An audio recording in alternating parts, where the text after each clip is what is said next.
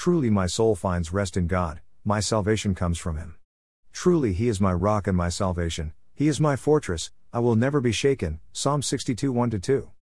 What a wonderful thing it is to receive salvation from the Lord. What a wonderful thing it is to find rest in him.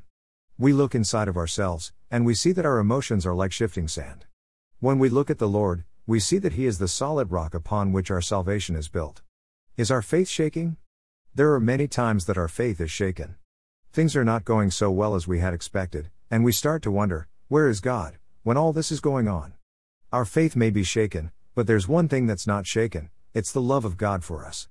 This is where the strengthening of our faith comes from. It comes from the love of God. His love is the only love that is never shaken. This is what gives us the strength that we need to be keep on speaking the words of faith, I will never be shaken. When we say this, we must always remember that we're not speaking about ourselves.